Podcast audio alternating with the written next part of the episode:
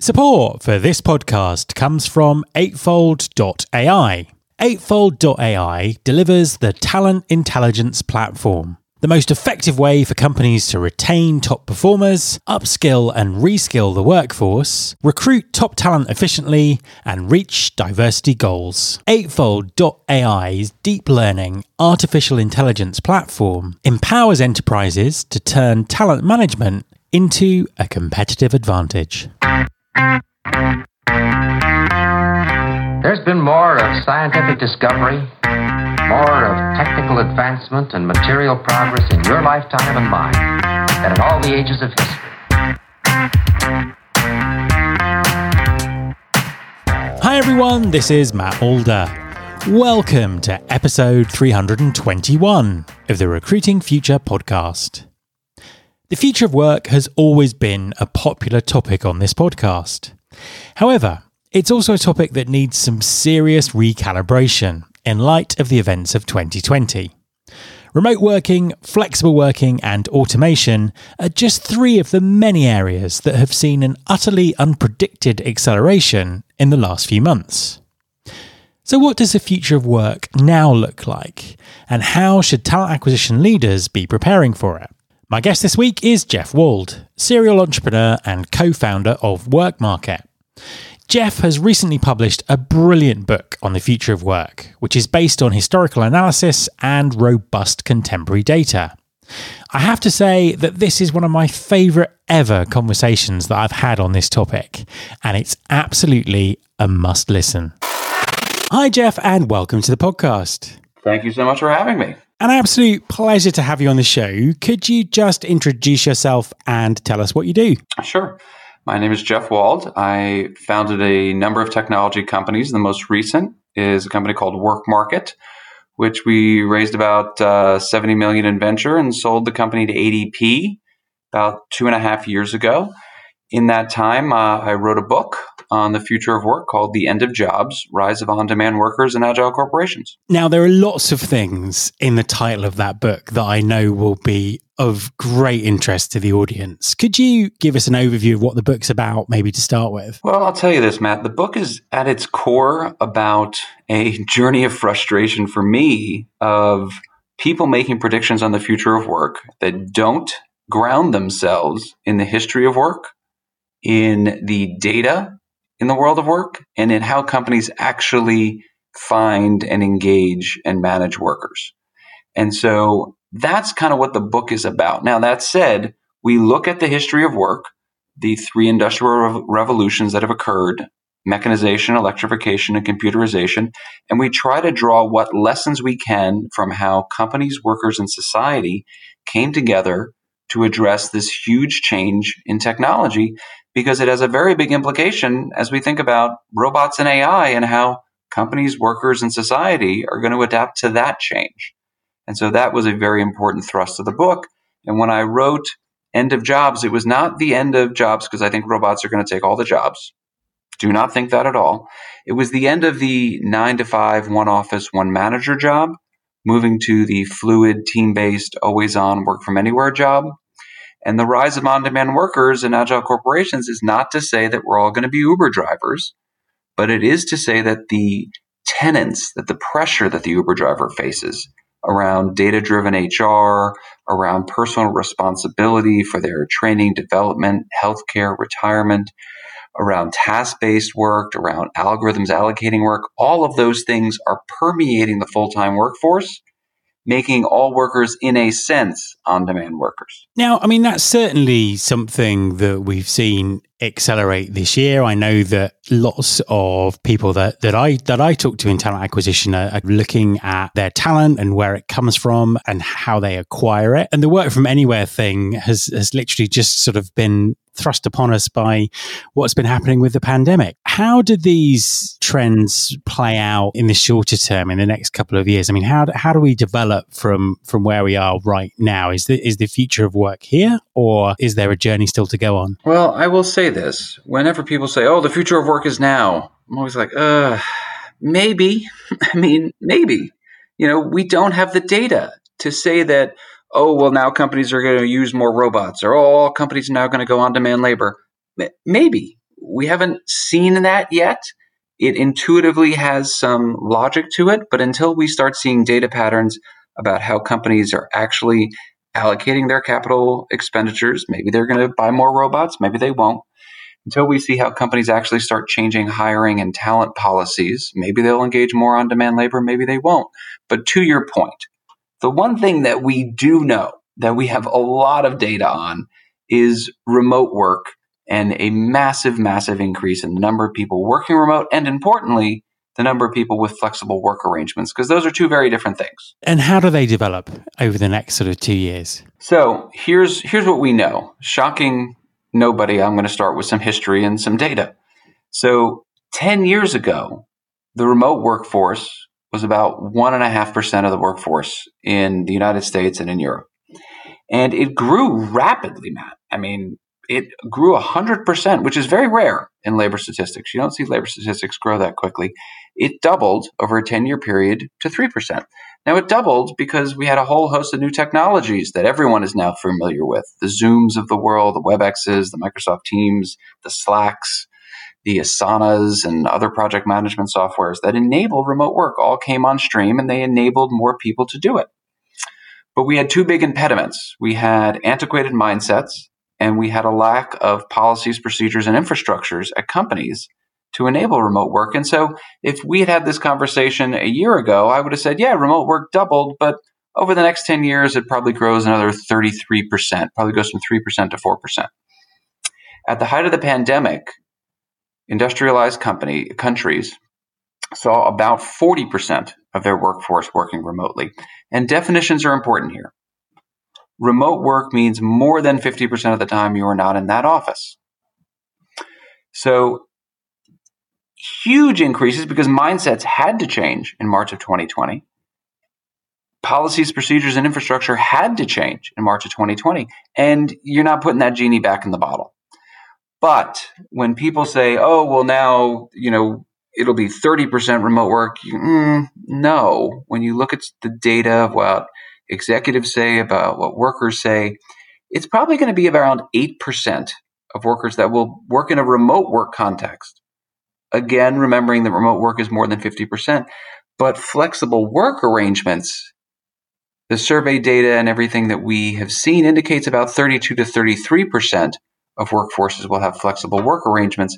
And that has very big implications for people in talent acquisition and talent management because it is a very different context in which your teams will work, and it opens up entirely new talent pools for people to recruit from. You talk about agile corporations. And you, you know earlier in the conversation you were talking about you know the processes uh, that, that were in place and and how they've had to change sort of very quickly this year to accommodate what's going to happen. What do you envisage when you say agile corporation in terms of the way that employers behave in the future? Well when we think about why we have these things called companies you know why do they exist? They exist because the concentration of resources can create productivity out, uh, increases that allow us to have goods more widely and more cheaply. But what is the ideal structure of a company? The ideal structure of a company is to have as many costs as variable costs as possible. And labor is most companies by far largest cost, and it is predominantly a fixed cost. And so companies have been thinking since time immemorial, have been thinking about ways to variabilize that labor cost. And on demand labor is certainly a variabilization of labor. And the more a company can variabilize all of its cost structures, whether it's just in time manufacturing, whether it's outsourcing certain processes, or whether it's on demand labor, the more agile it is.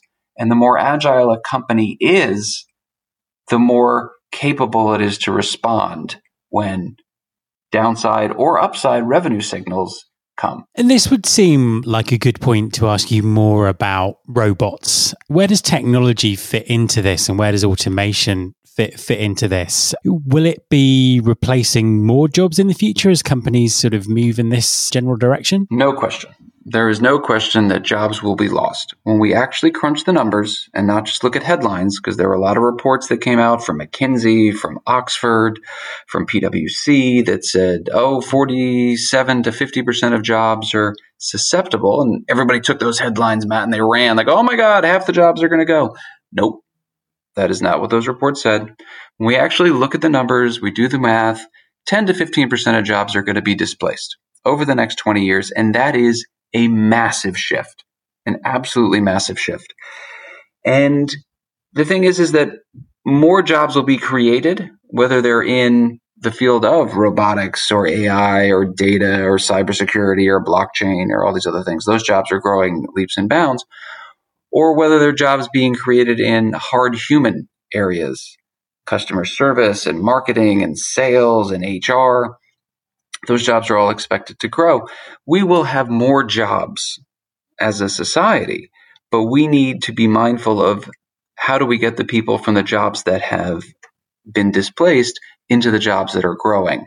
And I would certainly say by studying history, we as a society have not done that job well. I was going to say, what's the historical context for this? Is this history repeating itself in a in a different way, or is it or is it very different this time? Well, I will tell you this: one of my favorite uh, lessons from business school are the five most dangerous words in business. Are this time it is different. It is almost never different. It certainly uh, can have some variation, but it will rhyme. It will certainly rhyme. And when we look at history, we see every single time when we have these huge step functions in technological change. There are doomsayers. Oh my gosh, all the jobs are going to go. And every single time they're proven incorrect, we end up with more jobs at a higher standard of living with people working fewer hours. That is what has happened historically. But, but, but, but, but, but, it is important to not gloss over the transition of getting to that better future, getting to that future with more jobs at a higher standard of living where people have to work fewer hours. The transition from point A to point B is terrible. It is one where there is in history is literally blood in the streets. And so it is something to be very mindful of as we talked about a few minutes ago. Those workers, 10 to 15% of the labor force in the United States, that's 25 million workers being displaced we need to be mindful and help those workers to retrain into the high growth jobs that are being created. And we don't do that at our peril. To contextualize that in terms of talent acquisition today, we're already seeing, as we've already said, on demand working, and there's been a huge discussion around skills and skills that are missing in the workplace and how people retrain the teams that they've got or bring new skills in. What would your advice be to HR directors, talent acquisition professionals, people working in this talent space? What do they need to be doing right now? There are a few things that come to mind. One, when we think about the remote work or the more flexible work arrangements, I'll uh, I'll do this by anecdote. I was on the phone with a CHRO of one of the world's largest law firms the other day, and she said, "Look, you know, silver lining from COVID is we never used to hire people that needed flexible work arrangements. We always would say, tough, you can't make it to the office nine to five, five days a week, you can't work here. And now, now that our senior partners finally understand that people can do that and they can be productive and they can be great members of the team and they can be a part of our culture, now they're letting me open up to entirely new talent pools. And when we think about the on demand labor force, Matt, it is 25 to 30% of the labor force in the United States and in the EU. And so it's a huge number of workers that a lot of companies have just left off their radars when thinking about talent acquisition. So be mindful that entirely new talent pools are opening up and more people are going to want to work this way and being able to offer them the types of jobs that they're looking for, the types of work environments they're looking for, that's how you become an employer of choice in the future of work when we think about remote work and flexible work arrangements. You mentioned right at the start about people making predictions um, about the future of work for sort of many years and there sort of being no accountability or method behind those predictions. You've sort of put in place a really interesting uh, initiative in the, the Future of Work Prize. Can you talk to us about that? I will tell you this writing a book is really hard and it's not fun. And so, a great way, if you're thinking about writing a book, uh, to get it done is to get a bunch of contributors, get a little, go a little Tom Sawyer on this. And so, I uh, I asked a number of the people actually creating the future of work. So, heads of major staffing firms, heads of major labor unions, CHROs at major companies all over the world, to ask them to take out their crystal ball and think about what they think the world of work looks like in 2040. What is their vision of the future of work? And I was so honored that so many people came forward and offered to write. And, you know, in another capacity, I serve as an advisor to the X Prize, which I am such an admirer of the work that they do. And I thought I can create my own little X Prize here. So I did put up 10 million of my own money to a future of work prize. Now, I didn't do it in as tight a time frame as our friends at the X Prize do. This is uh, in 20 years from now, so it'll be the one one area of my life that I'll root for inflation. But uh, one of the writers in the book will be awarded the Future of Work Prize, whichever of these 20 absolutely amazing people proves to be the most correct with their prediction. And each one of the 20 will get a vote as to which predictor is the most correct. And out of all those ideas that came in, or all those visions that came in, what was the one that surprised you the most? I will say, I think that Andy Stern, who is the former head of the SEIU, the largest labor union in the United States, how bleak a picture he painted. Um, you know, I, I've known Andy for years, and there is not a smarter person thinking about the future of work than him. And when I started Work Market, I actually wrote a list of, of a few people that I would love to meet and pick their brains. And he, he was on that list. And the first time we met, I was, you know, kind of like uh, meeting my, my, my favorite rock star. I was like, oh my God, you're Andy Stern. He's like, uh, yeah. so anyway, Andy has a very specific vision of how the world may evolve. And given his role as a labor leader, he is very conscious of increasing corporate power that certainly the robots and AI bring. Uh, but I was surprised as to how bleak the picture he painted was. So we're, we're talking about 20 years in the future. What would your prediction be for the next five years? What what are we gonna see? What are we gonna be focusing on in the in the near term? Well, I'll say this: if you're gonna read one thing on the future of work, well, actually, if you're going to read one thing, you should read my book. Go to Amazon right now and buy it. If you're going to read two things, you should get the World Economic Forum's uh, report on the future of work, which does do a five year look. Now, they wrote it in 2018, and it's the most sober look at the real term capabilities in the near term, real time capabilities, I should say, in the near term of what robots and AI systems can really do. And there isn't much that happens in the next five years these technologies are incredibly nascent. You know, it's one thing to go onto YouTube and to look at videos of Boston Dynamic robots doing backflips and jumps and just be like, oh my gosh, that's amazing. It's another to realize that each of those robots cost like $100 million to make. And the idea that they're going to be in our home anytime soon is laughable. So having that sober analysis, having the context and the real capabilities of robots and AI really opens your eyes that there are some back office jobs around data entry, around you know some things in a retail context where kiosks and a host of other things can help uh, displace workers, but there are not that many other near term things that robots and AI will disrupt the labor force with. Final question Where can people find you and where can they find the book? Well, the most active social network I am on is LinkedIn. And so anyone can always reach out on LinkedIn if you want to talk the future of work. I certainly am on Twitter at Jeffrey Wald.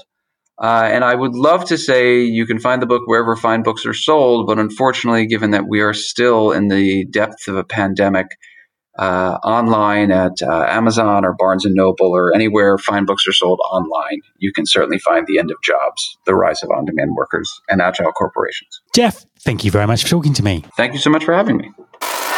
My thanks to Jeff Wald. You can subscribe to this podcast in Apple Podcasts, on Spotify, or via your podcasting app of choice. Please also follow the show on Instagram. You can find us by searching for Recruiting Future. You can search through all the past episodes at recruitingfuture.com. On that site, you can also subscribe to the mailing list to get the inside track about everything that's coming up on the show. Thanks very much for listening. I'll be back next time, and I hope you'll join me.